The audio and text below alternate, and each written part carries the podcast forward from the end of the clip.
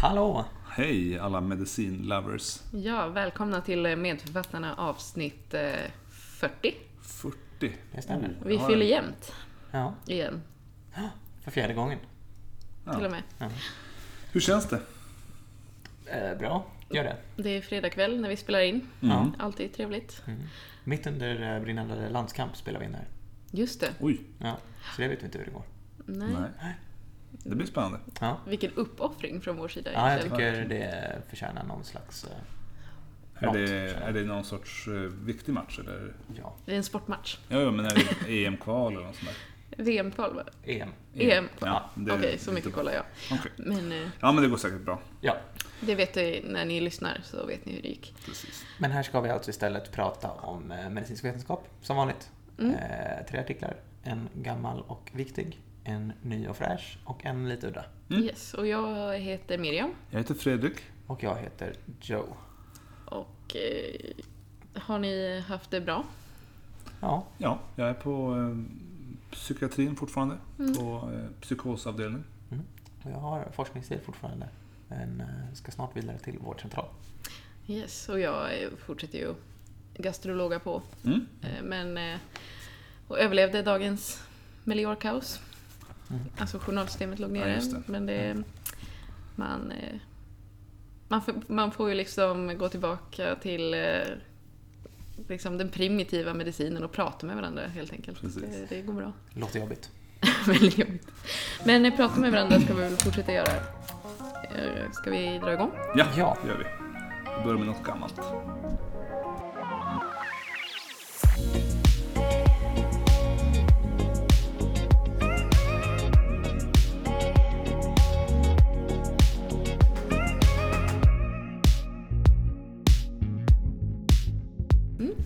Ja, eh, jag tänkte få börja med något gammalt då. Den här eh, studien kommer från 90-talet.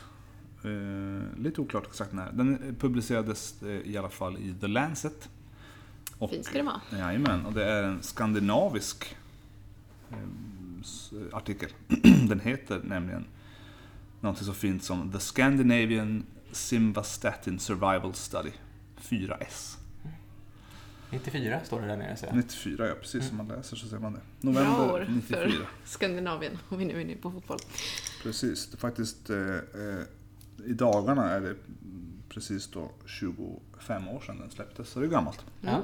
Och den handlar ju då som, eh, som eh, titeln indikerar om hur väl man överlever mm, med hjälp av Simvastatin. Mm. Simvastatin är en, en HMG-KA reduktas. Hemma. Ja, Ja. heter det så? Okej. En av de få sakerna jag faktiskt Ja. minns från preklin. Ja. Hydroxymetylglutaryl koenzym A reduktas. Mm. Så det ger man ju ganska frekvent nu för tiden till alla möjliga patienter som har högt, eh, höga blodfetter. Mm. Men 94 så var det inte riktigt lika, så, inte lika säkert kanske. Eh, I början på den här studien så skriver de det att, eh, så här att drug therapy for hypercholesterolemia has remained controversial mainly because of insufficient clinical trials. Mm. Eh, Just nu då, 2019, är det inte så kontroversiellt att ge... eh, Behandling mot höga blodfetter. Nej, Nej, Nej. precis. Det finns väl några gamla fackelbärare fortfarande liksom med skepticismen, men det känns ganska precis. Men i alla fall. Ja. Så den här studien eh, var en stor studie. Den, hade, den heter 4S och den hade 4444 patienter Oj. Som av en hän- händelse. låter nästan planerat. Ja, fast, ja, Fast ja, det blir ju sällan så planerat Ja, just nej, precis. Vi kommer ju till det, det var ju många fler som var med från början. Så det Mm. råkade- Men det känns ju nästan som att man kanske gjorde så att det blev så många på slutet. Eller så var det meant to be. Ja. Ja. Eh, De eh, rekryterade patienter på 94 olika center i Skandinavien. De hade en styrgrupp med kardiologer såklart. Så hade de något som kallas för lipidologer. Mm. Lipidologer, jag vet inte vad det skulle De har jag vara. aldrig ringt Nej. eller stött på. Nej. på Nej, lipidologkonsulten pratar man inte Sitter det någon någonstans i en källare som är lipidolog? Ja, kanske. I alla fall. De eh, rekryterade då drygt eh, 7000 patienter. Och kravet var att man skulle vara eh, man eller kvinna. Eh, Man skulle vara mellan 35 och 70 år gammal. Man skulle ha en historia av angina eller eh, hjärtinfarkt, akut hjärtinfarkt. Alla de som passade in då höll de på hela tiden att screena på de här olika ställena. Man tog bort en hel del folk, bland annat om de var om de hade, var premenopausal med eh, möjlighet att liksom, folk blir gravida. Eh, om de hade sekundär hyperkolesterolemi, om de hade unstable or prince metals angina. Mm. Eh, prince metal pratar man ju inte om så mycket längre. Men det är spasm. Ja, men finns det ens? Eller, Ja. ja. men gör det det? Eller? Ja. Du säger ja, helt säkert. Ja. Jag har för mig att de har sagt att nej, det där slutar vi prata om på Ja. 2000. Jag har Ja. aldrig hört om det. Ja, Jag men- vågar erkänna det. Alltså jag känner ju igen... Spasmangina. Ja, spasmangina. Jag vet ju vad det är, men jag Nej, men insåg när jag läste artikeln. Eller jag har varit med om att det har pratats om ganska nyligen. Mm, ja, i alla fall. De tog bort alla sådana och eh, de tog bort en massa olika om man hade haft en hjärtinfarkt de senaste sex månaderna och så vidare. Sen så tog man alla som var potentiellt eh, som klarade de kriterierna och kunde vara potentiella patienter tog man in och testade dem för eh, kolesterol.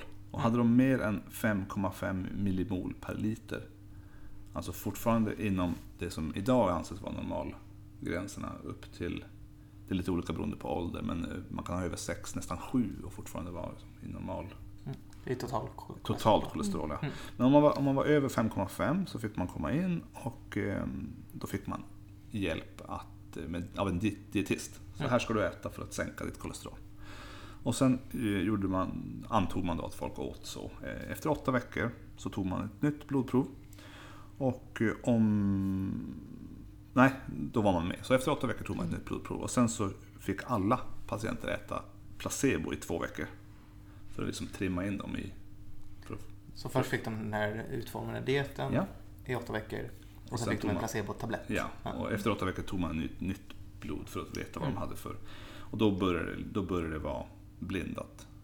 Ehm, Men sen fick alla placebo förvisso, så det var ju inte helt blint ännu.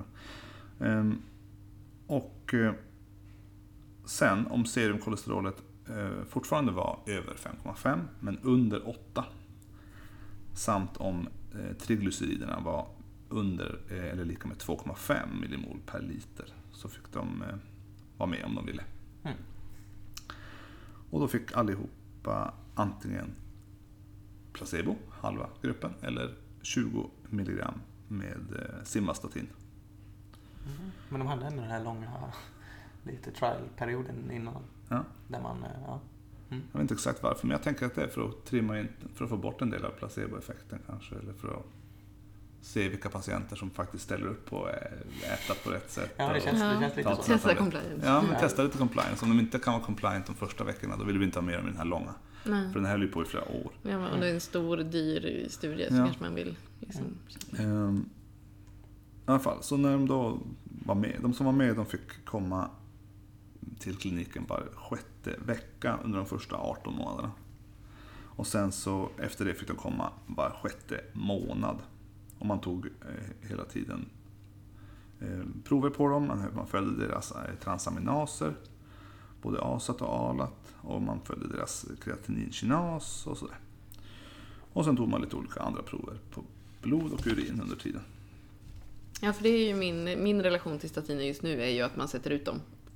Eftersom leversikt. när jag jobbar med Jag leverpatienterna. just det. Men eh, det är inte så vanligt.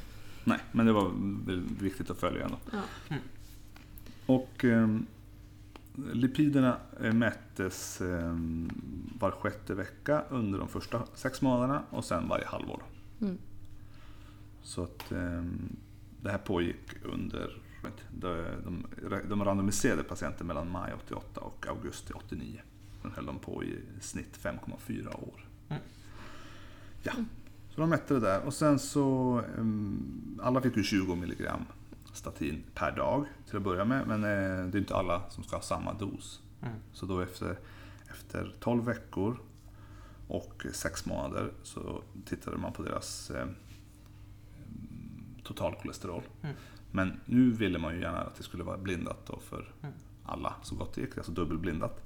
Så då hade man ett datorprogram som eh, man hade ställt in på att om de har eh, mellan om de eh, ligger mellan 3,0 och 5,2 millimol i totalkolesterol, då ska de fortsätta med sin, med sin dos på 20 milligram.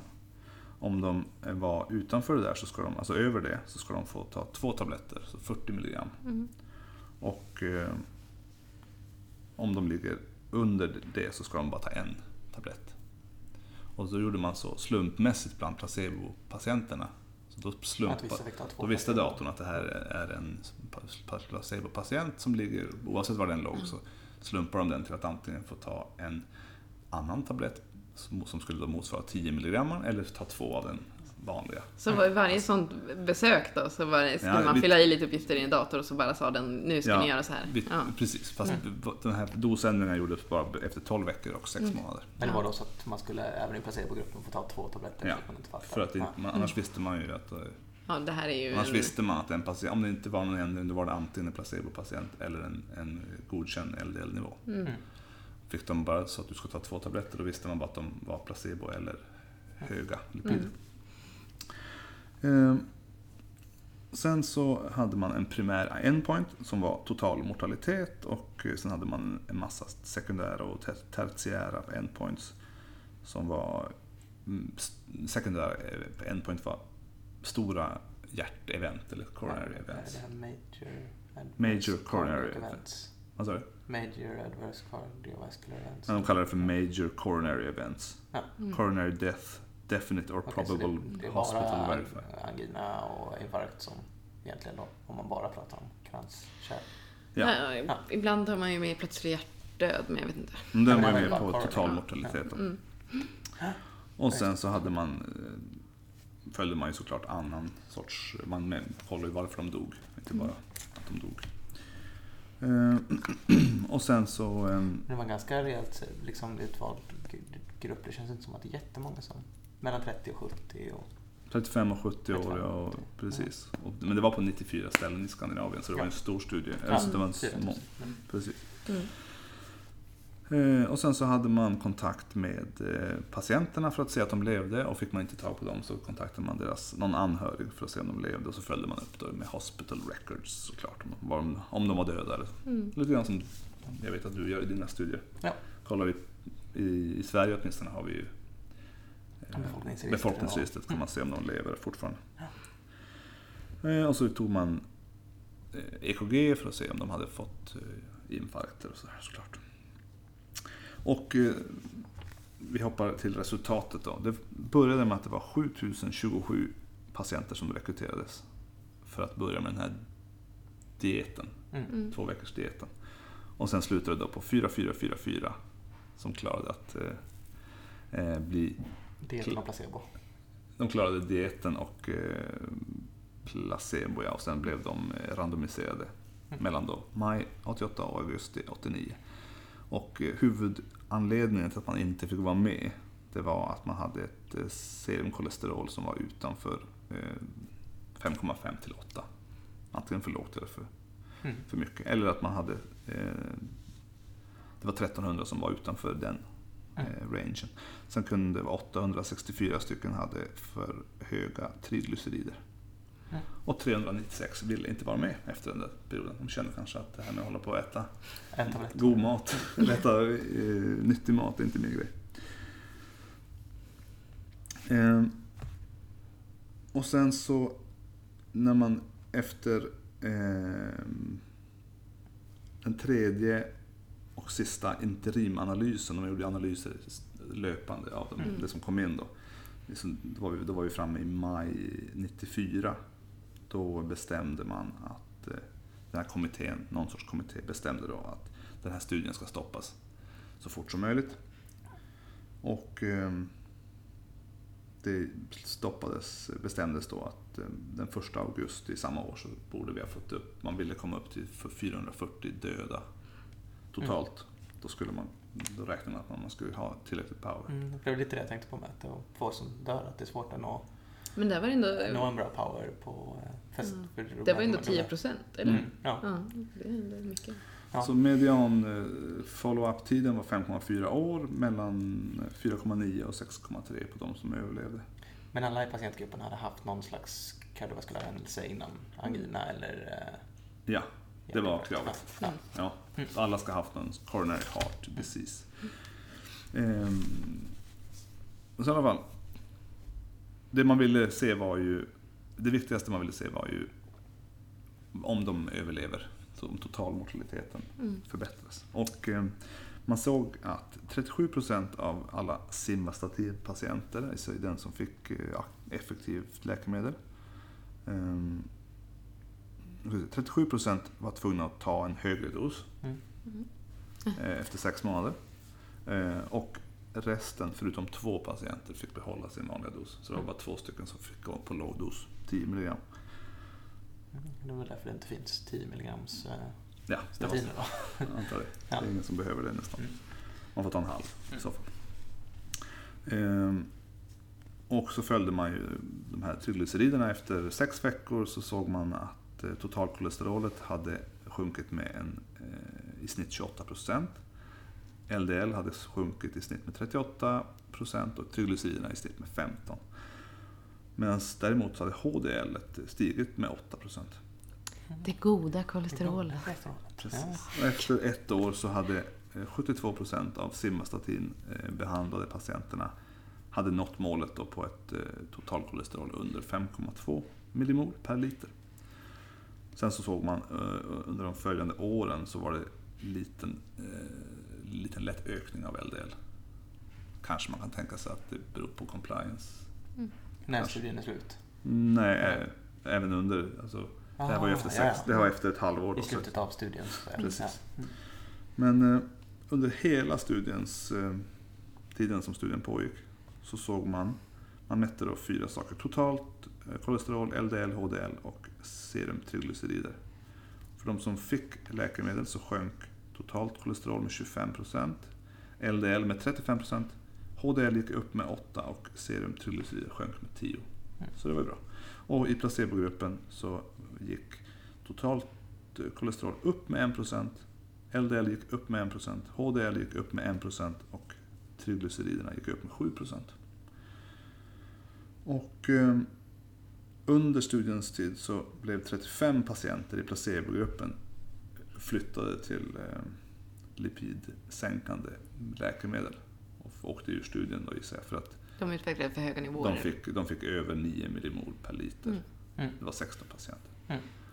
Och, och eh, 19 patienter blev insatta på lipidsänkare av någon annan som inte hade med, Ja. med studien att göra. Åh nej, kom in och förstör. Stackarn. Åh, jag får så här, I all välmening såklart. Som i en sån här kriminalserie när någon liksom går in och arresterar någon i en viktig Ja. droghärvautredning. Så, Ja. så var det säkert. Samma hårda stämning. Mm.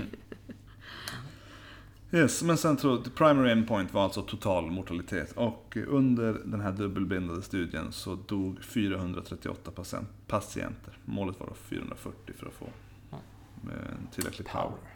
256 av dem, alltså 12% i placebogruppen avled och 182, 8% i simvastatingruppen.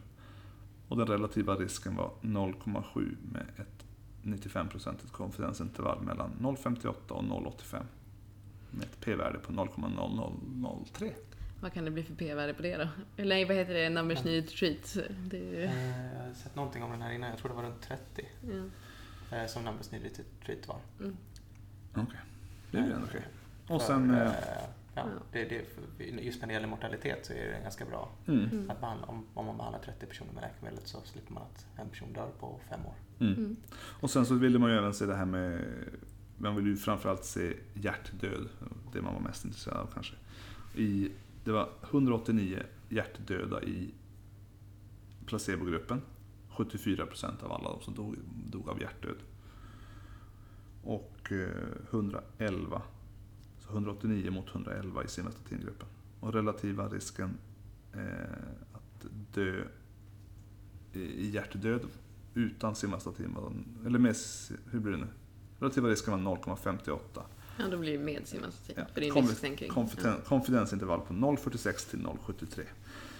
Eh, och eh, den här 42-procentiga reduktionen i risken för hjärtdöd står för absolut, den absoluta liksom, viktigaste delen av, av Effekten av simmes effekten. Precis. mortalitet. Ja, precis. Mm. Ehm, ja, och sen så har de ju gått igenom alla möjliga andra endpoints på olika sätt och vis. Men eh, resten är ju historia. Grann. Vi Ja. vet ju idag att simvastatin används ganska så frekvent.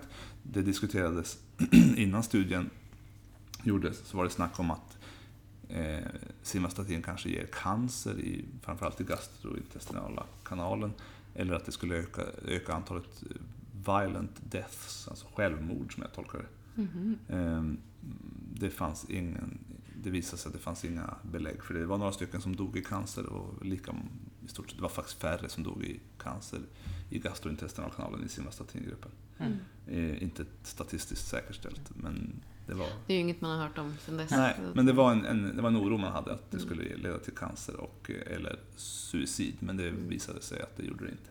Men det är ju bra att man är försiktig just med ett preparat som det här som får så otroligt breda Ja. indikationer. Alltså att det är så många som Mm. har det. Men jag menar, om man tänker kärlsjuka i, i benet till exempel, då, då ska ju alla ha det i princip oavsett kolesterolnivå. Jag vet hur, hur är det efter hjärtinfarkt nu då? Det, Ja, ja, det ska ju alla ha. alla har det ändå nu, men spelar ingen roll vilken nivå. Nej, alltså, det är väl de om de har leverpåverkan och sånt som Mm. man får undvika det. Men det är ju det är några saker som all, alla ska, fem saker som alla från HIA ska gå hem med i stort sett.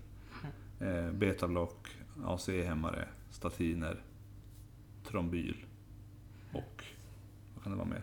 Kanske spironolakton eller det. Nej men kanske, ja eller om det är eh, glycerin. Ja, kanske. Ja. Nej, jag vet inte. Jag minns, jag minns att vi gick igenom det hundra gånger, men Ja. jag har inte... Precis, ja. Mm. Men det var, det var fem, jag kommer ihåg att det var fem som man skulle Sa de, sa de något om eh, biverkningar i, eh, i den studien? För det pratas det ändå en... Eh, den Alltså- det, det står om adverse effects. Jag har Mm. inte Ja. grottat ner mig i det. Men det är ett vanligt är väl muskelvärk. Ja. Eh, Rabdomyolys, men det är väldigt ovanligt. Ja. Vi har haft någon jag har sett. Men muskelvärk tror jag är ganska, så, Ja. ganska vanligt ändå. Det Mm. står också men jag har inte... Mm. Mm. Och sen, jag menar, leverpåverkan är ju fortfarande, alltså det är ju ändå ovanligt. Det händer ju och, men jag menar, Nej. det är ju inte så vanligt bland dem Det är många vi ser heller. Mm. Ja. Mm. Och, Nej. mm. Nej, men så det var ju en... Eh, kul att den var en svensk... svensk snedstreck, Ja, skandinavisk. Skandinavisk. Svensk, Mm. norsk, finsk, dansk. Men 94 centra i Skandinavien. Ja, är det alla? Det var bara hela Norden. Ja, kanske. Eller så var det vårdcentralen, men jag vet inte. Ja. Mm. Eh, Ja. Ja, Ja, men, eh, Kul. Det är definitivt viktigt. Och Ja. att Det är och det är Oldie but läkemedel. goldie.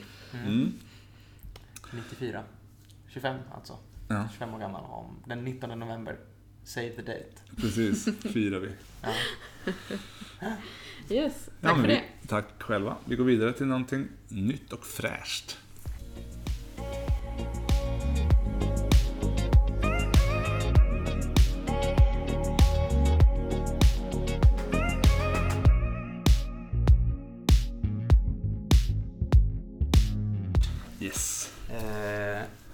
Oktober 2019. Oj. Ja, Det var, jag minns det som igår. Jag är rätt bra på att ta supernya, eller? Du är bra på att berömma dig själv i alla fall. Ja. Ja. Eller hålla dig uppdaterad. Jag ska, gå, jag ska göra ett Excel-dokument. Det känns som att jag har gjort det här flera gånger. Om vi har någon lyssnare som vill sammanställa Ja. hur bra Joe är på det. Så. Hur, ja, precis. Hur nya är mina nya Ja. De är säkert skitnya. Mm. Ehm, men behandlingen som det här handlar om, det är eh, samma behandling som i kanske världens äldsta kliniska studie. Från 1747. James Lind. På en båt. Skörbjugg. Ja, Mhm. ja. Ja, så det är samma behandling. det. C-vitaminbrist. C-vitamin. Ah, Nej, det är just samma det. Nu kommer jag ihåg vad det här är. Ja. Eh, Så det är C-vitamin som är behandlingen. Ja, men det, det snackas om det på IVA, att C-vitamin är hett. Ja. Nytt och fräscht. Det Ja. är det minst sagt. Ehm, precis. Ehm, så vitamin C handlar det om. Mm. Som har eh, gått gott rykte som antioxidant Mm. eh, i allmänhet. Mm. Jag fick mycket stöttning av eh, den kontroversiella tvåfaldiga nobelpristagaren Linus Pauling. Oj, Han ja. Mm. vad har han fått för priser? Eh, jag tror det var kemi och fred var hans kombo. Klassisk kombo. Ja, han fick, eh, han var en så här pro, proteinbestäm, strukturbestämning. Just det, det leder ju ofta till ett brett samman, samhällsengagemang. Eller? Nej, men det, det, var- det var det han fick kemipriset för. Aha. Eh, proteinstrukturbestämning, bland annat hur hem- hemoglobin ser ut. Så att man kunde fatta vad sickelcellanemi var. Att det var fel Just det, han var kompis till min där gubbe som höll på med eh, B12 var det. Mm. Mhm. Så det fick han kemipriset för. Sen Mm. fick han fredspriset för att han eh, kampanjade mot eh, kärnvapentestningar tror jag. Ja, Eller kärnvapen överlag. Men, okej. ja. Mm. Ja. Så han fick två Nobelpris men sen så började han eh, fascinera sig väldigt mycket för C-vitamin. För lite allt möjligt, bland annat cancer och var med på någon studie som har blivit ganska hårt kritiserad sen. Mm. Ja, för Okej. den har inte kunnat reproduce- reproduceras. Nej. Så, men det var Linus Pauling. Inte C-vitamin. Eh, men ja, C-vitamin har då på senare år eh, diskuterats mer och mer, som du säger Fredrik, i IVA-sammanhang. Man har bland annat då i, eller framförallt hos sepsispatienter noterat de ofta har C-vitaminbrist, låga nivåer av C-vitamin Mm. Är det något man mäter? Jag tänker att det är i studiesammanhang. i studiesammanhang. Ja, för det är ett väldigt Ja, dyrt prov. Jag vet bara att jag har sett det någon gång när vi på våra nutritionspatienter som har brist av allt. Ja, okej. Ja, Och då har man bara tagit fram remissen och tänkt att shit, det här är något vi ska skicka till Göteborg. Det verkar jättekomplicerat. Och så har man lagt bort den remissen igen. så. Mm. Och de här C-vitaminnivåerna de är låga vid sepsis Mm. eh, och eh, är ännu lägre vid septisk chock. Så de följer någon slags gradient där Mm. och eh, verkar i vissa studier kunna förutsäga lite hur det går. Mm. Ehm, För vad annars, det här med skörbjugg där man har sett att C-vitamin är viktigt, det är ju bara med... Har ju... Funktionen där är ju kollagen. Kollagen. Mm. Bild. Strukturbildning, ja. Och det tänker man ju inte spontant ha så mycket med sepsis att göra. men vitamin C är Ja. också en kofaktor i ehm, syntesen av katekolaminer, noradrenalin och adrenalin. Just det. Ja. Och lite stresspåslag kan Och man det är väl behöva. lite där som det i sepsis och septisk chock blir desto viktigare Mm. Ja, ja. för att hålla eh, blodtryck. Det, det är bra jag tänker också, om man har problem med sin kollagenbildning, nu spekulerar jag ju Mm. på hög nivå. Om du har svårt med kollagenbildning eh, så får du sämre kvalitet på dina kärl. Och då, eh, Att det blir ännu mer genomsläppligt. jag tänker det. Precis. Ja, möjligt. Skulle det Men- kunna vara. Men det beror ju på, man vet ju kanske inte hur, hur, hur bra nivå man Man kanske hade tillräckligt med C-vitamin innan och så blev man sjuk. Alltså vad är det som gör att Ja, C-vitaminnivåerna bara- sjunker? Mm. Kan ju Vad är- dels vara på grund av liksom tarm... Nej, vi släpper det. Ja, vi ska inte snillen spekulera. Inte spekulera för mycket. Det kan man Nej. göra. Mm. Eh, Och då finns det en del mindre studier som har eh, kunnat visa eh, emellanåt på effekter vid sepsis. Bland annat en studie från, tror det var 2016, eh, som blev uppmärksammad som föreslog att behandla eh, många patienter med framförallt då IVA-krävande sepsis med vitamin C, tiamin och kortison som någon slags cocktail. Maliks Mm. cocktail. Jag tror Mm. författaren till den hette Malik. Mm. Den har också blivit väldigt omdebatterad. Men det man just vid särskilt septisk chock tänker jag så att man hamnar på IVA då är man väl i ett läge just där man är liksom man är lite villig att prova vad som helst Mm, för att ja. se om det är något som ja. Funkar. Så då blir det ju också svårare. Alltså, man kanske är mer benägen att göra sådana här studier men det blir också svårare att utvärdera dem eftersom det är ett sånt stormigt förlopp. Och det finns då också en ganska nylig studie av just eh, eh, Marik, förlåt, inte Malik, eh, som eh, visade att eh, om man behandlar med vitamin C vid septisk chock så behöver man mindre vasopressorer, alltså tillskott av till exempel noradrenalin Mm. för att hålla blodtrycket. Mm. Ehm, Så det har diskuterats ett litet tag ändå i den här settingen. Okej. C-vitamin. Eh, Men sen är det ju precis som Miriam, du var inne på också, att det är svårt med forskning i det här sammanhanget med svårt sjuka patienter på IVA. Eh, framförallt vad gäller att eh, mäta effekt på dödlighet. Mm. Ehm, dels för att eh, genom, när tiden har gått så har liksom mortaliteten sjunkit med åren. Mm. Så man underskattar, eller man överskattar ofta hur många som kommer och går bort och då utformar man studier som får dålig power för att man, Mm. man räknar lite fel. För att vården hinner bli bättre generellt. Antibiotikabehandlingen blir bättre, man blir snabbare in med antibiotika Ja. säkert. Och, Så har ju i alla fall utvecklingen varit ja, det är ju mycket fokus på sepsis på sista senare tid. Ja. Mm. åren i alla fall. Ehm, och sen är det ju såklart så att många på IVA är är väldigt dödligt sjuka. Det är många som när de kommer in säkert avlider lite grann vad man än gör. Ja. Ehm, och eh, sen finns det ju säkert de också som blir bättre lite oavsett vad man gör. Mm.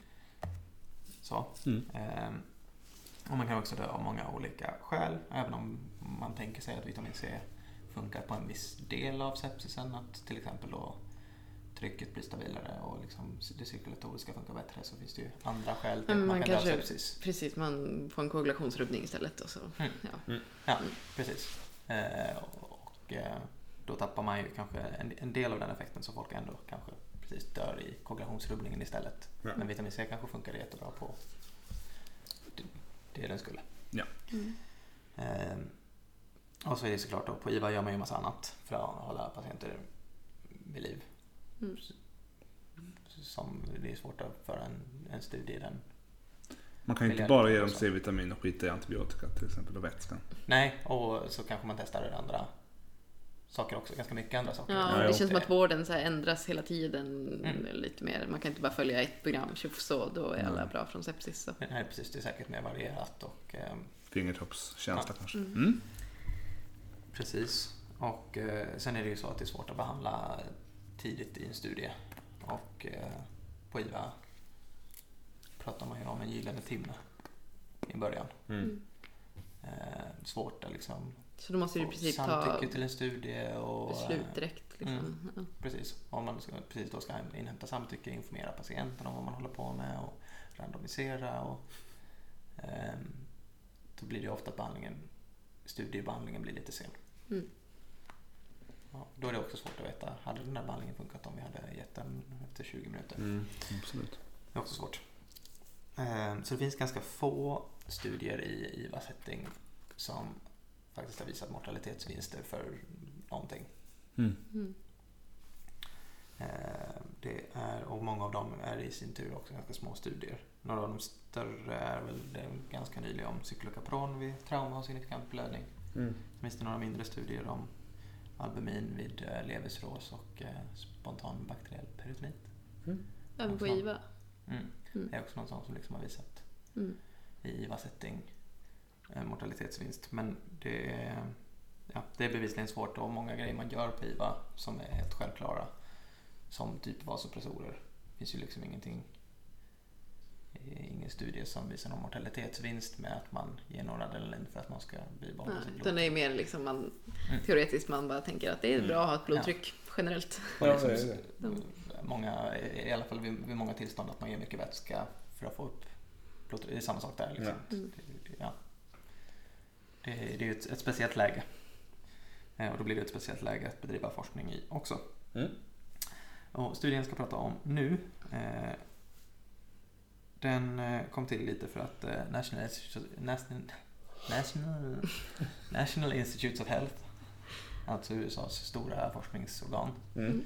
Ehm, De var trötta på det här med att ehm, mortal- mortalitetsstudier aldrig går bra. Så de hade ett anslag som eh, hade lite villkorat att mortalitet inte fick vara eh, det liksom primära utfallsmåttet. Ehm, Och då handlade det om ARDS, Mm. alltså Acute Respiratory Distress Syndrome. Det är lite inne nu med tanke på den här eh, i e-cigarettsdiskussionen som vi har haft. Ja, Mm. det låter Från ju lite till. liknande. Det är inte ARDS de får kanske, Nej. men det är något, uppenbart något akut eh, respiratoriskt. Mm. Och just det, ska jag ha min eh, vanliga update om Ja. Evali här? Nu kanske man kommer fram till att det var något, eh, nu ska vi se om det var vitamin E eller A? Nu har jag glömt. Acetat. Nej, nu tror jag det var eh, E eller A. Acetat. Att man har ändå identifierat en möjlig ämne som källa som man Som- misstänker nu. Som finns i det här, Som- i som- ljus. Precis som finns i, i det. Som liksom den gemensamma nämnaren Aha. bland de som har Mm. eh, drabbats av det här. Okej. Ja. To be continued. Ja, och eh, ARDS då, det är ett akut inflammatoriskt tillstånd med eh, andningssvikt då såklart. Och så ser man då de här stora konsolideringar. Stora sjok på båda lungorna på röntgen. Mm. Eh, och det förekommer då till exempel vid sepsis eh, och är super svårbehandlat. Mm. Ehm, Så de, eh, National Institutes of Health då gav ut ett anslag. Mortalitet får inte vara eh, det primära utfallsmåttet. Det får gärna vara en, någon biomarkör och eh, någonting annat som utfallsmått. Mm. Så visar ett jättestort eh, anslag som man kan titta på om ni hittar något som funkar mot ARDS. Mm. Och så föddes den här studien som heter Citris Ali då som publicerades i JAMA 2019 då, oktober. Ehm, och då är det då sepsis och ARDS. Båda de två delarna ska finnas. Okej. Och eh, författarna här em, bakom Citris Ali hade tidigare jobbat med vitamin C men då var det i bara liksom, sepsis-sammanhang. Okej. Ehm, Men nu passar de på där det fanns pengar. Ja, här fanns det pengar. Lite så. Eh, och då var det ett multicenter, placebo-kontrollerad och dubbelblindad klinisk studie. Eh, och då skulle man då ha, för att inkluderas i den här, någon slags infektion. Eh, man skulle ha haft eh, ARDS eh, diagnostiserad inom två dygn, 48 timmar. Hade man, mötte man ARDS-kriterierna eh, för längre än två dygn sen så fick man inte vara med. Nej. Okej. Ehm, och eh, så bland exklusionskriterierna så blev man exkluderad om man hade en känd vitamin C-allergi. Det kan man ha tydligen. Kan man det? Jag, jag vet inte, jag googlade på det. Jag hittade en studie från 1980 eh, där någon hade påstådd kontaktallergi mot vitamin C. Men då var det ju på huden. Ja, det känns jättekonstigt. Hur ska man då överleva om man har... Ja, nej, jag- jag- Nej, det kan man ju fatta. Vill man exkludera någon så tar man ju bort. Om de inte Ja. tål läkemedlet så är det Ja. dumt att ge det till dem. Ja, jag ryckte bara till lite av det. Bara, jaha, va? fast nej, det kan man väl inte. Nej. Nej. Nej, men det var ett exklusionskriterium i alla fall. Rimligt. Mm. Och patienter som var med i den här studien då, de eh, med sepsis och ARDS, de behandlades antingen med placebo eller vitamin C i dosen 50 mg per kilo eh, intravenöst var sjätte timme i upp till fyra dagar. Vilket är ganska höga doser jämfört med tidigare studier. Den här studien av Mark hade betydligt lägre doser. 50 milligram per kilogram Ja. eh, var sjätte timme. Så en 100 kilos person ska ha en, ett halvt gram gånger fyra. Två gram, Ja, två gram per dygn. Mm. Jag har ingen aning hur mycket det är i en eh, apelsin, men Nej, inte jag heller. inte så mycket tror jag.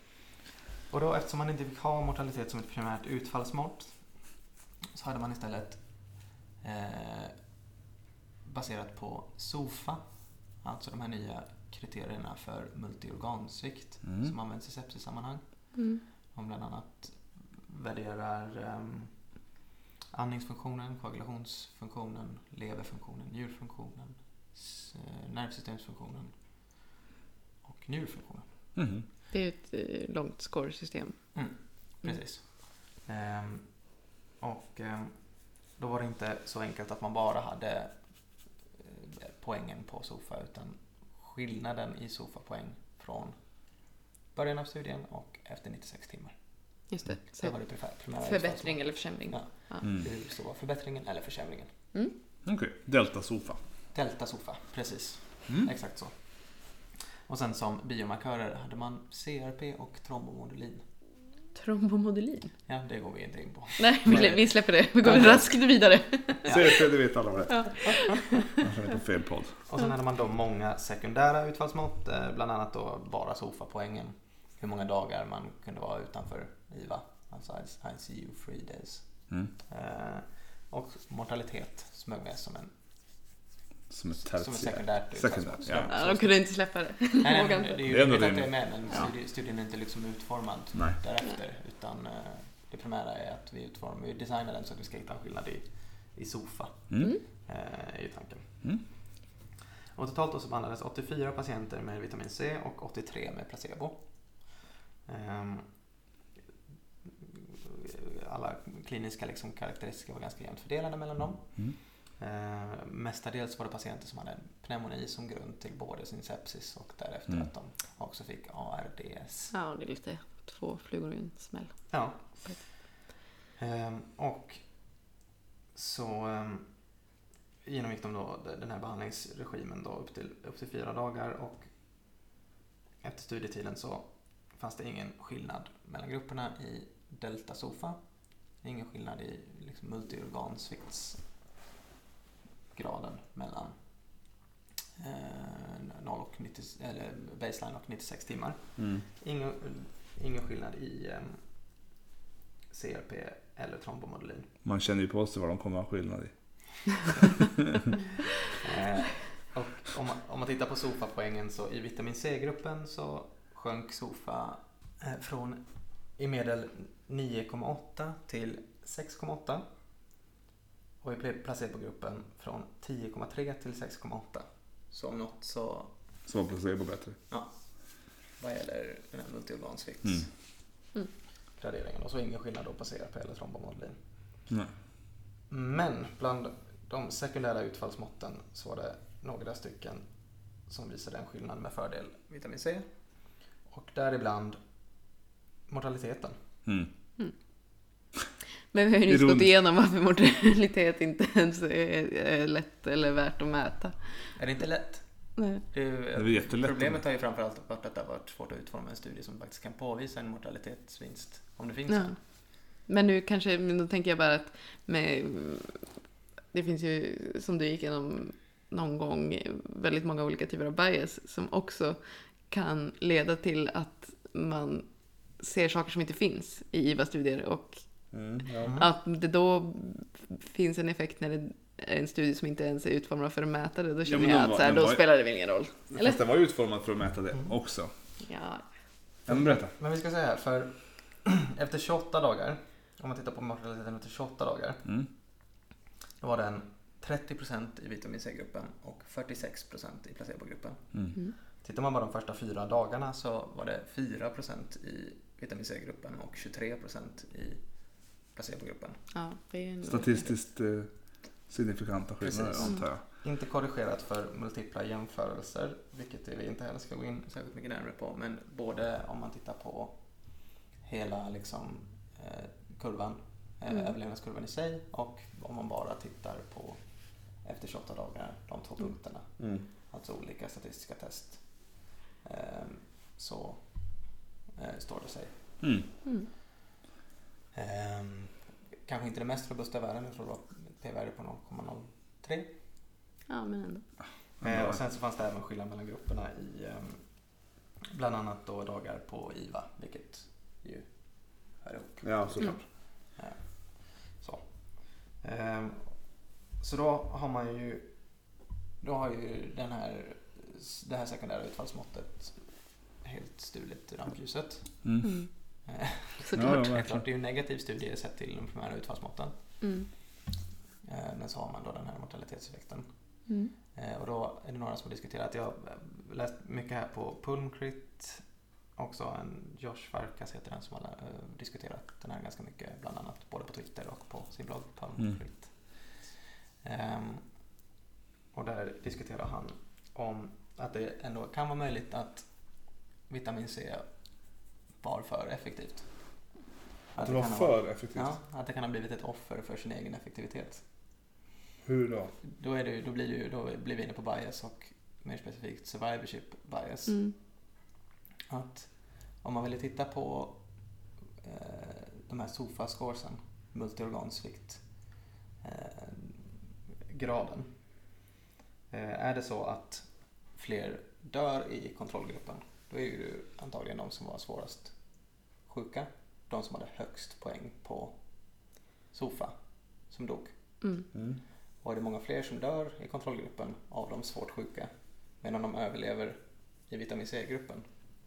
Just det, det var det här vi pratade om någon gång, att om de bara faller bort sen så finns...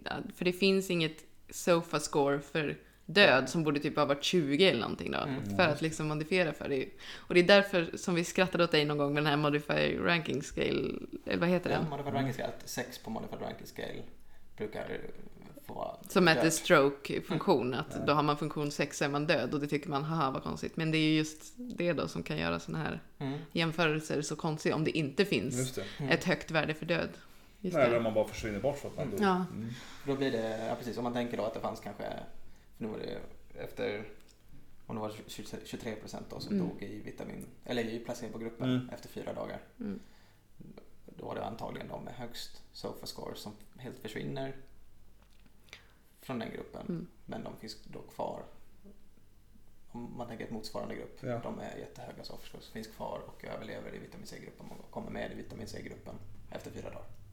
Ja, men- det är ju tanken. Alltså, om man får välja så är man ju hellre levande med ett högt sofa-score än död utan Mm. sofa-score, höll jag på att säga, Mm. ändå. Och det är klart. Mm. Ja. Mm.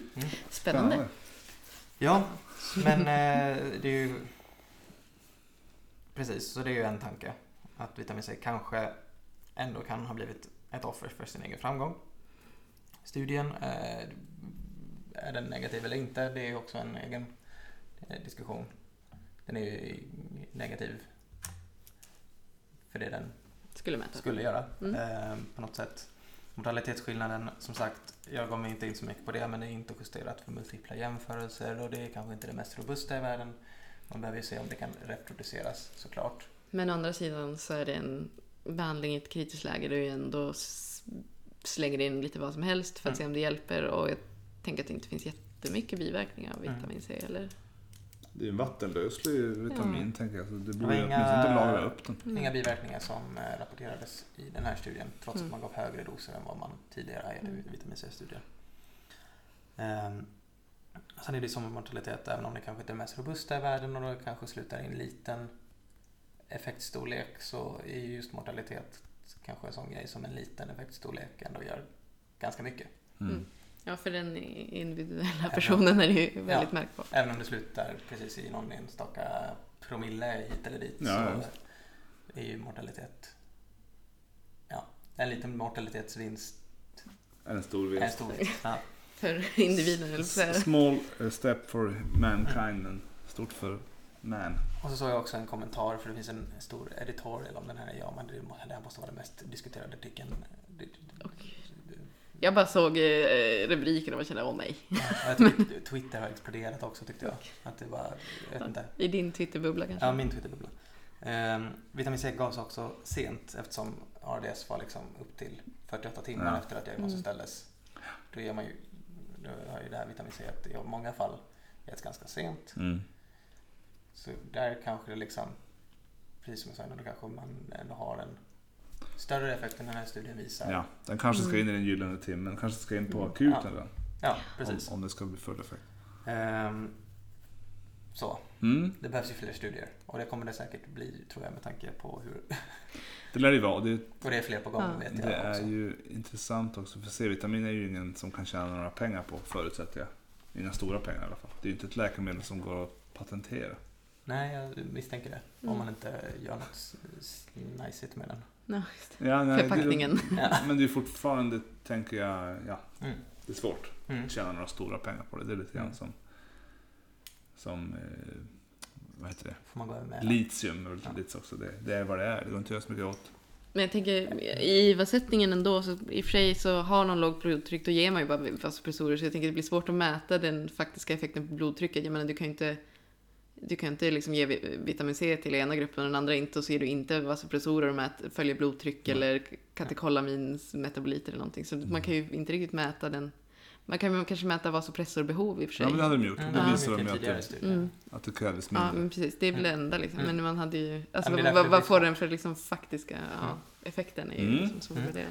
Det är coolt. Ja, det kan Fredrik skriva upp någonstans. Ja. Så en liten sån Bob apelsinjuice koncentrat. Bob. Billigt och bra. Det Ja. finns också andra. Ja, men jag är sponsrad den här veckan. Jag, jag, alltså, ingen aning hur jag Finns skulle, ens Bob? ingen aning hur jag skulle få in Bob. Eh, Så jag var tvungen att ta den här vitamin C-studien. Okej. Ja, gamla Bob. Jag, jag lyckades ändå. Om Bob lyssnar och vill sponsra oss så tar vi gärna Nej. Ja, Åh, gud. Ja, ja det, var, det var intressant. Mm. Bra jobbat. Starkt. vi kör Material. vidare med någonting udda.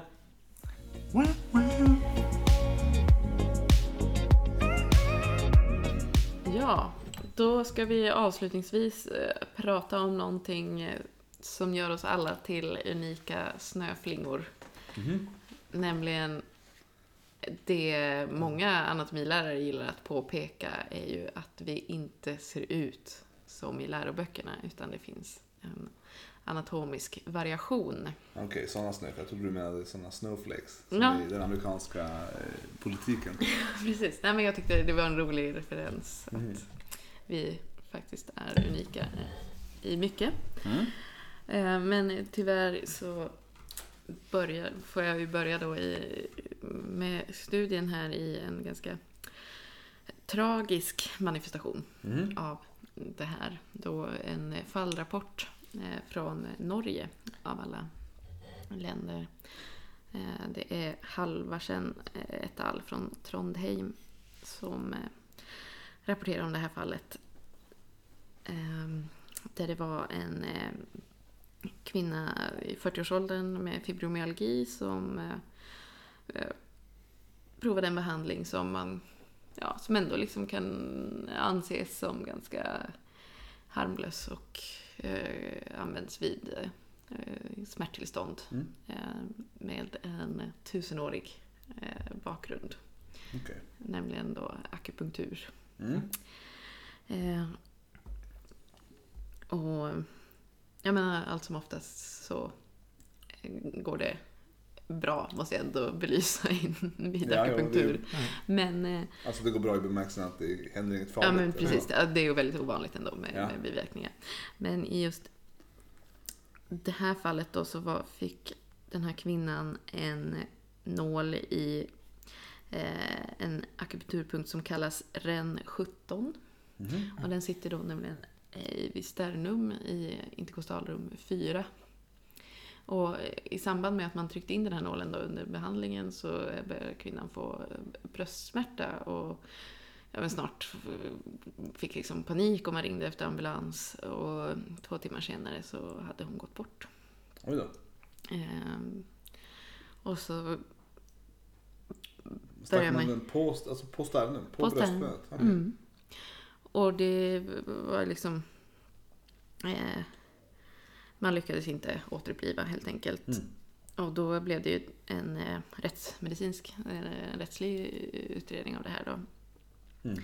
Och eh, när man eh, eh, genom eh, gick Obducerade. obducerade. Jag, Mm, försökte hitta något annat än autopsy i huvudet.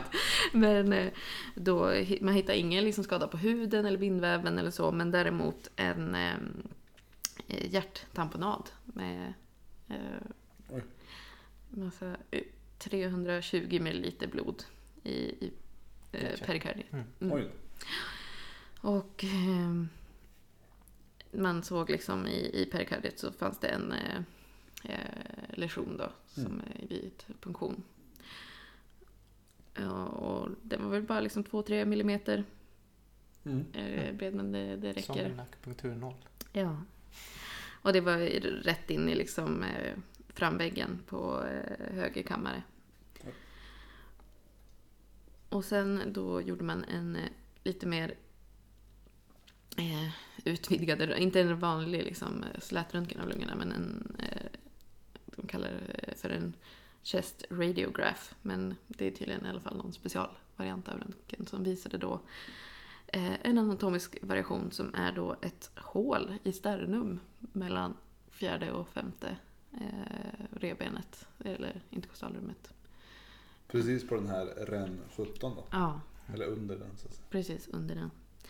Och eh, den låg, alltså man räknar så eh, låg väl, eh, alltså den bakre eh, delen av eh, liksom, eh, ytan på sternum var väl eh, mellan 15 till 19 millimeter in från huden bara.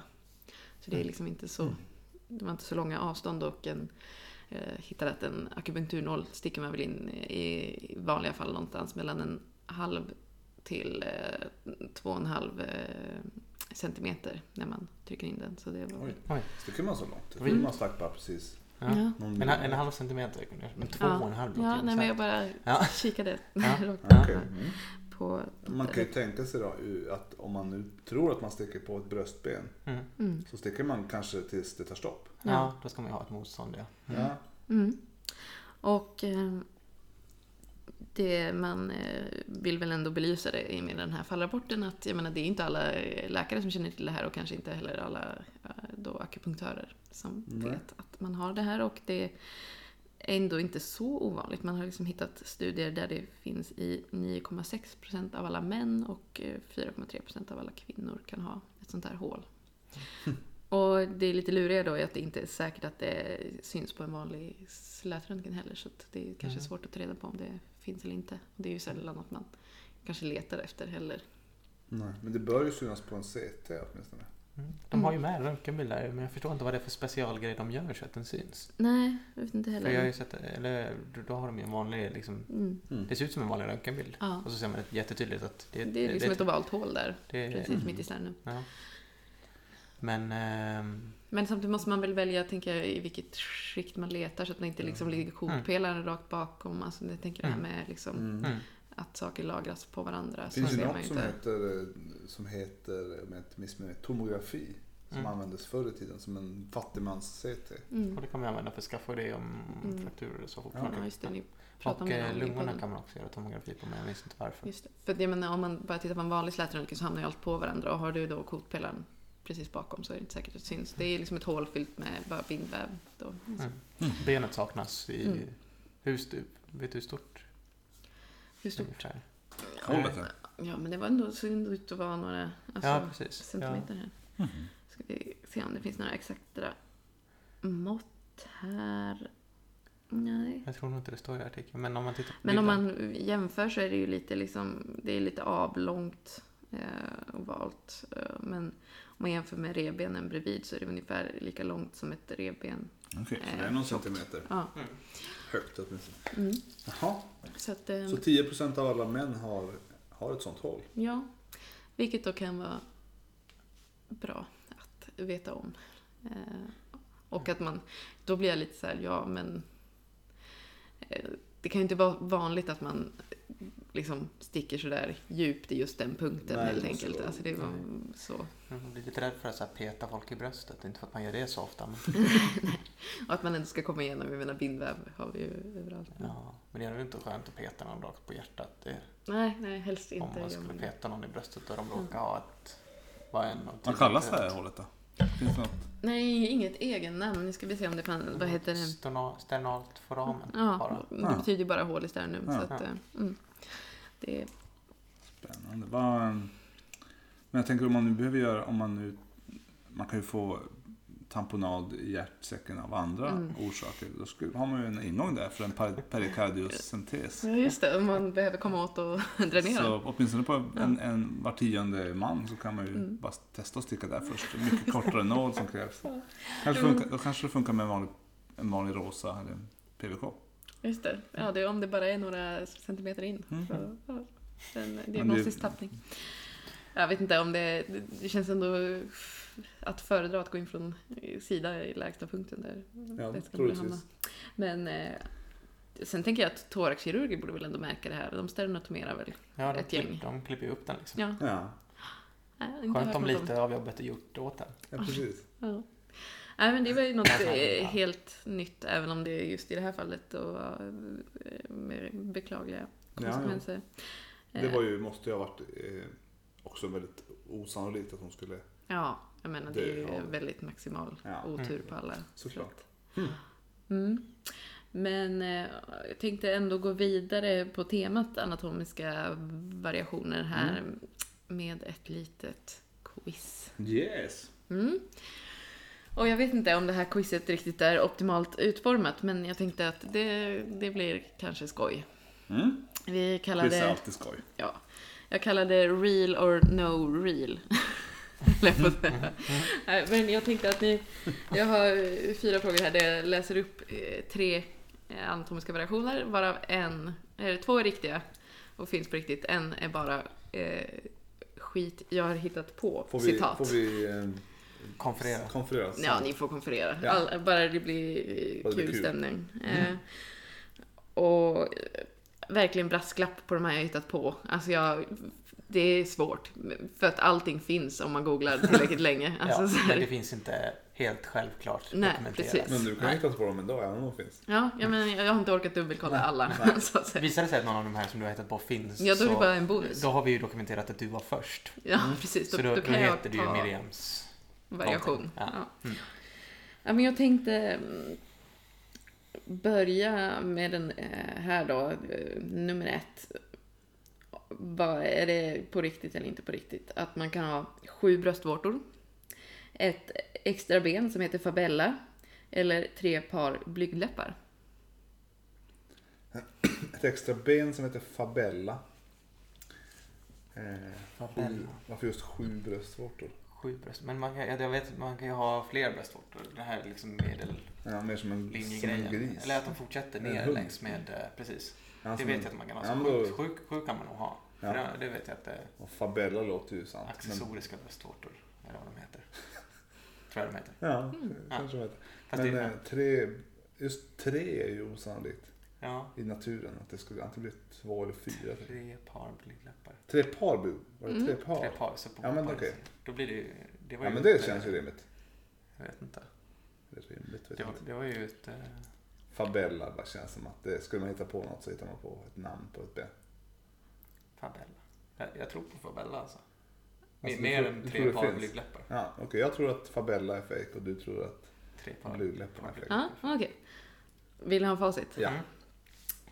Eh, sju bröstvårtor finns absolut dokumenterat. Mm. Det kallas väl eh, eh, polymasti. Det, man kan ha eh, olika mängder eh, helt enkelt. Mm. De, eh, man tror att det är vad man kallar atavism.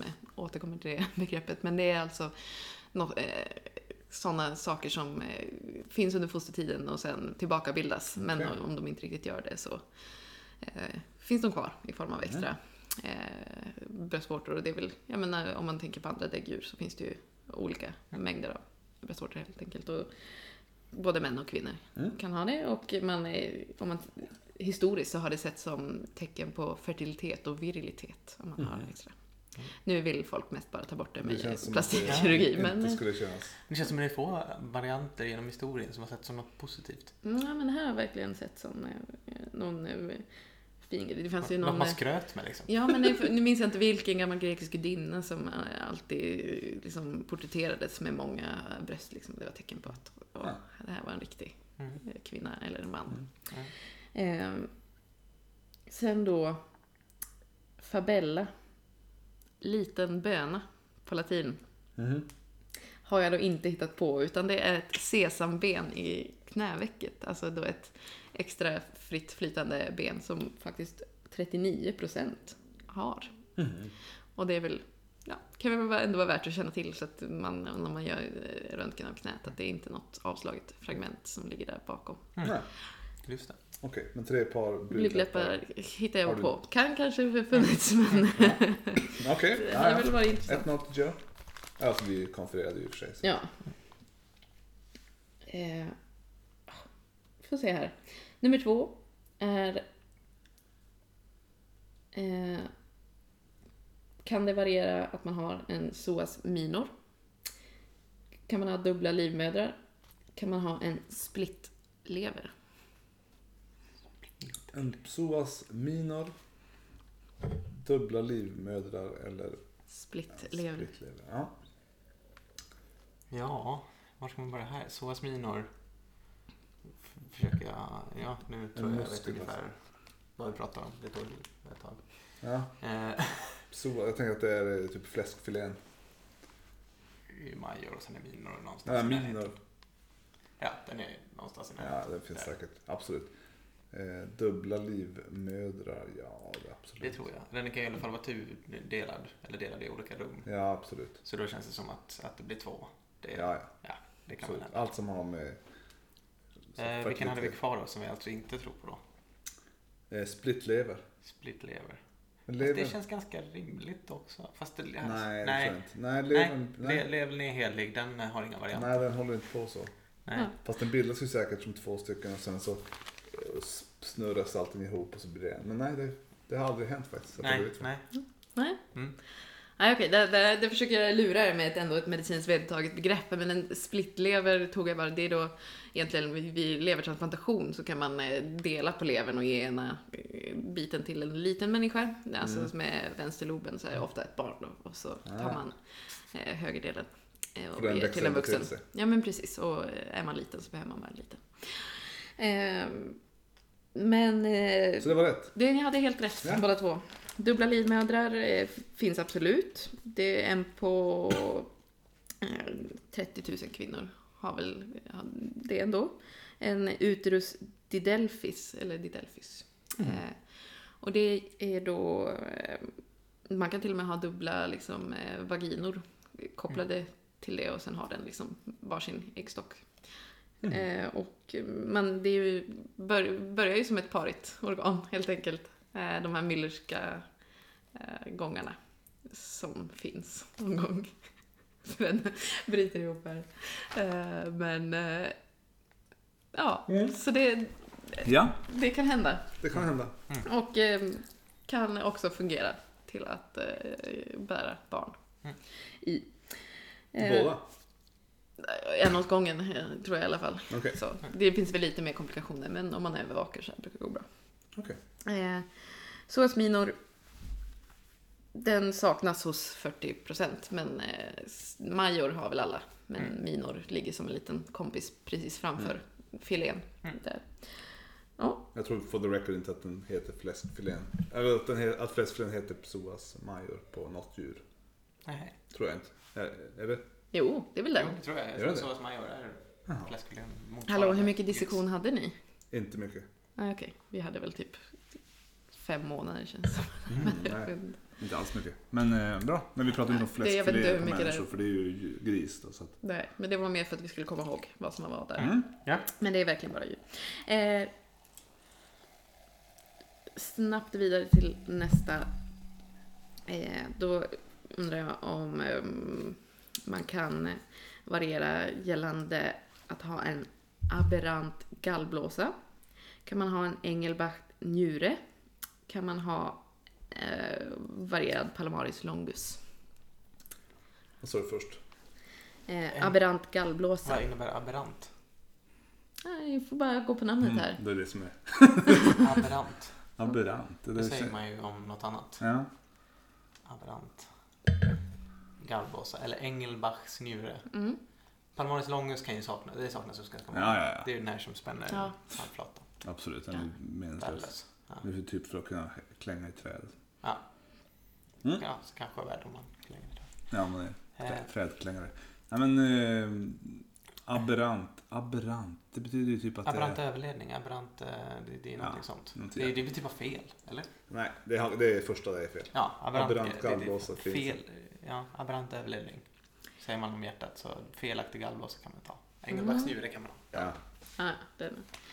Eh, Palmaris longus saknas hos 14 procent. Det är den här eh, en muskel som går till handen egentligen. Gör inte så mycket. Som man Kan se om man spänner- har det eller inte. Ja, man kan ju se om man har den om man drar, knyter en näve och sen drar handleden mot sig. Mm. Jag trodde det var fler den saknas hos, men eh, jag enligt tror det jag också hittade också var, var det bara 14 procent Mm. enligt Har ni Engelska eh, Wikipedia. Palmaris longus? Jajamän. Ja, alla vi har det. Mm. Eh, men sen då, aberrant gallblåsa eller Engelbach njure. Engelbach hittade jag bara på, jag vet Ja. inte vem det är.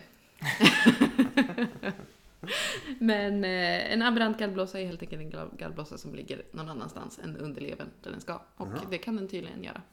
Hänga lite vad som helst. Man kan tydligen till och med ha gallblåsor som är tvådelade eller, eller tre olika som sitter Men den måste ju hänga, hänga bland nära levern ändå någonstans. Ja, men eh, den kan liksom hänga ganska fritt på diverse eh, lokalisationer. Den behöver inte liksom sitta dikt an där, mot, nej. mot levern. Okej, så då har Ja. Man... borde tänkt, för jag tror den tillbakabildas hos ganska många däggdjur. Att den inte har någon funktion. Bland de som bara dägg. Ja, giraffer har ingen gallblåsa i vuxen ålder. Mm. Så den verkar vara en sån där som... Intresseklubben antecknar. Varsågoda. Joe har tagit en djupdykning i giraffers fysiologi. Ja, Okej, så vi har två, en, en rätt, ett av tre rätt nu då? Jag har ju två. Okej. Ja. Vi Som tar sista här nu Ja, då. nu kör vi. Eh, eh, kan man ha en eh, dubbelkolon, en extra naviculare eller en Darwins tuberkel? Dubbelkolon, en extra navikular, ett ben i foten alltså. Det tror jag.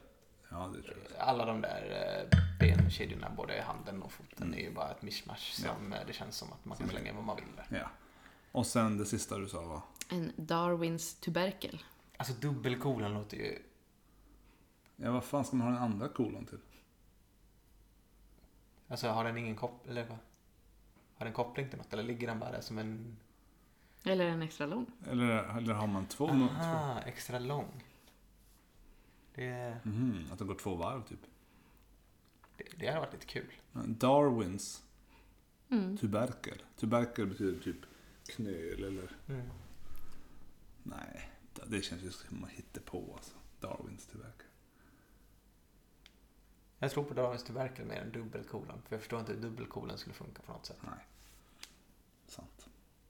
Ehm, Men då gissar vi på att jag tror inte att det finns dubbelkolon. Nej, förlåt. Jag tror inte att det finns Darwins tuberkel. Du tror inte att det finns dubbelkolon. Ja. Ja, en extra naviculare har 2,5% av befolkningen. Den ligger liksom utanpå där på foten. Och kan ge en ganska mycket problem för det blir som en extra knöl Ja. som kan störa. Ehm, men en Darwins tuberkel är alltså en utbuktning på ytterörat. Som finns. En dubbelkolon Finns inte. finns inte. Jag Så vitt vi vet. blev bara trött. Men om någon, Orkar inte ens googla. om någon upptäcker en dubbelkolon så... Så Så är det alltså för Miriams... Det- det- Då tar jag den. Jag vet inte. Jag har inte ens orkat kolla hur mycket variation det finns i kolonlängd. Men det var ett ord. Jag tänker ganska mycket på tjocktarmar Men tvärtom kanske finns. Vad sa du? Tvärtom kanske finns. Short bowel syndrome. Sem- Semikolon. En short... Ja. Nu det roligt. Short bowel syndrome är ju sällan av naturen skapat. Ja. Men en Darwins tuberkel är alltså den här, alltså om man tittar på helix som det Mm. kallas, det här yttersta. Eh, Arken. ja, Mm. och då finns det liksom en eh, utbuktning inåt i örat då. Ungefär om man tänker mellan den översta tredjedelen och de nedersta två tredjedelarna. Så finns det då en liten, ja men som en liten här tagg inåt, en flik. Jag vet Mm. inte. Är inte det som är antihelix? Nej, det, det här Vad är är, nästa? den, den är liksom mindre. Det är nästa som är antihelix. Ja. Jaha, den här lilla... Precis. Ja. Ja. Blobben. Hur många har en sån då? Det, uppgifterna varierar helt enkelt. Det är um, var eh, jättemånga i, bland svenska skolbarn, typ 50 procent. Eh, bland, men i typ spansk vuxenbefolkning var det bara 10 procent. Så Men vänta, nu fattar jag inte riktigt. Vilken... Du får googla. du får Ja. bildgoogla. Alltså den här yttersta lilla Mm. och så här så finns det bara en liten inåttagg. Vi gör så här, vi lägger upp en bild på Instagram. Ja, så frågar vi om det är någon som vet vad är detta. Ja, ser vi och så får man kolla om man har det. Ja. Det kallas Darwins tuberkel. Han kallade det inte själv för det, men han använde det liksom som ett argument för att vi skulle då härstamma från aporna. Eh, för att de också då har spetsiga öron. Men sen... Eh, och att det då skulle också kunna vara en sån här atavism då, någonting som Hänger kvar. hänger kvar från fosterlivet och tillbaka bildas hos vissa och inte hos andra. Man har inte visat att det är särskilt genetiskt om man har en sån eller inte, utan verkar mer vara Mm. miljögrejer. The more you know. Ja, verkligen. Mm. Ja, men eh, Snyggt. ganska bra resultat ändå. Mm. Men Joe vann. Jag kan berätta här nu medan jag, jag passar på att googla så ser jag att eh, en känd skådespelerska verkar ha en sån. Eh, Scarlett Johansson. Ja, då kan man kolla in det och se om jag förstår vad jag menar. Visst är det Scarlett eller? Ja, men det är Scarlett. Ja, hon har ändå en Darwins tuberkel. Jag tycker det var inte så tydligt bilden, men Det är en Oj, pil på va? den. Det där så jättekonstigt ut. Se, Har Scarlett Johanssons öron också alltid sett ut så? eh, förmodligen Det får vi ja, anta. eftersom det är något medfött. Då. Mm. Ja, okej. Vi, Ja. eh, Då har vi lärt oss det idag. Ja. Långt avsnitt idag. Ja, men eh, det är svårt när man har så mycket Precis. kvalitetsinnehåll. Ja. Ja. Det är så, vecka till vecka. Visst, förra veckan så kom det inget nytt och nu bara hur mycket som helst. Mm. Ja. men det var Nytt ändå och gammalt och udda. Mycket bra. Avsnitt. Ja, det var det faktiskt. Ja. Jaha, vi, eh, vi fortsätter att harva på varannan vecka. Mhm. Snart byter vi till eh, vår nya poddstudio. Mhm. Just det. Eh, på eh, Annan lokal. annan, i annan lokal, ja. Och då hoppas vi på ännu bättre ljud. Just det. Mhm. Black Friday kanske vi uppar vårt mic-game. Vet. Så det kan vi se Men eh, jag tycker det här ljudet signalerar ändå härlig gräsrotsnivå. Precis. Man får se det så. Men vi ska flytta ifrån gräsroten nu. Nu. Ja, just det. Nu. Mot de stora arenorna. Precis. Eh, Ja, nej men hörni. Tack för idag. Tack och godnatt. Ja. Vann vi matchen? Ja, 2-0 blev det.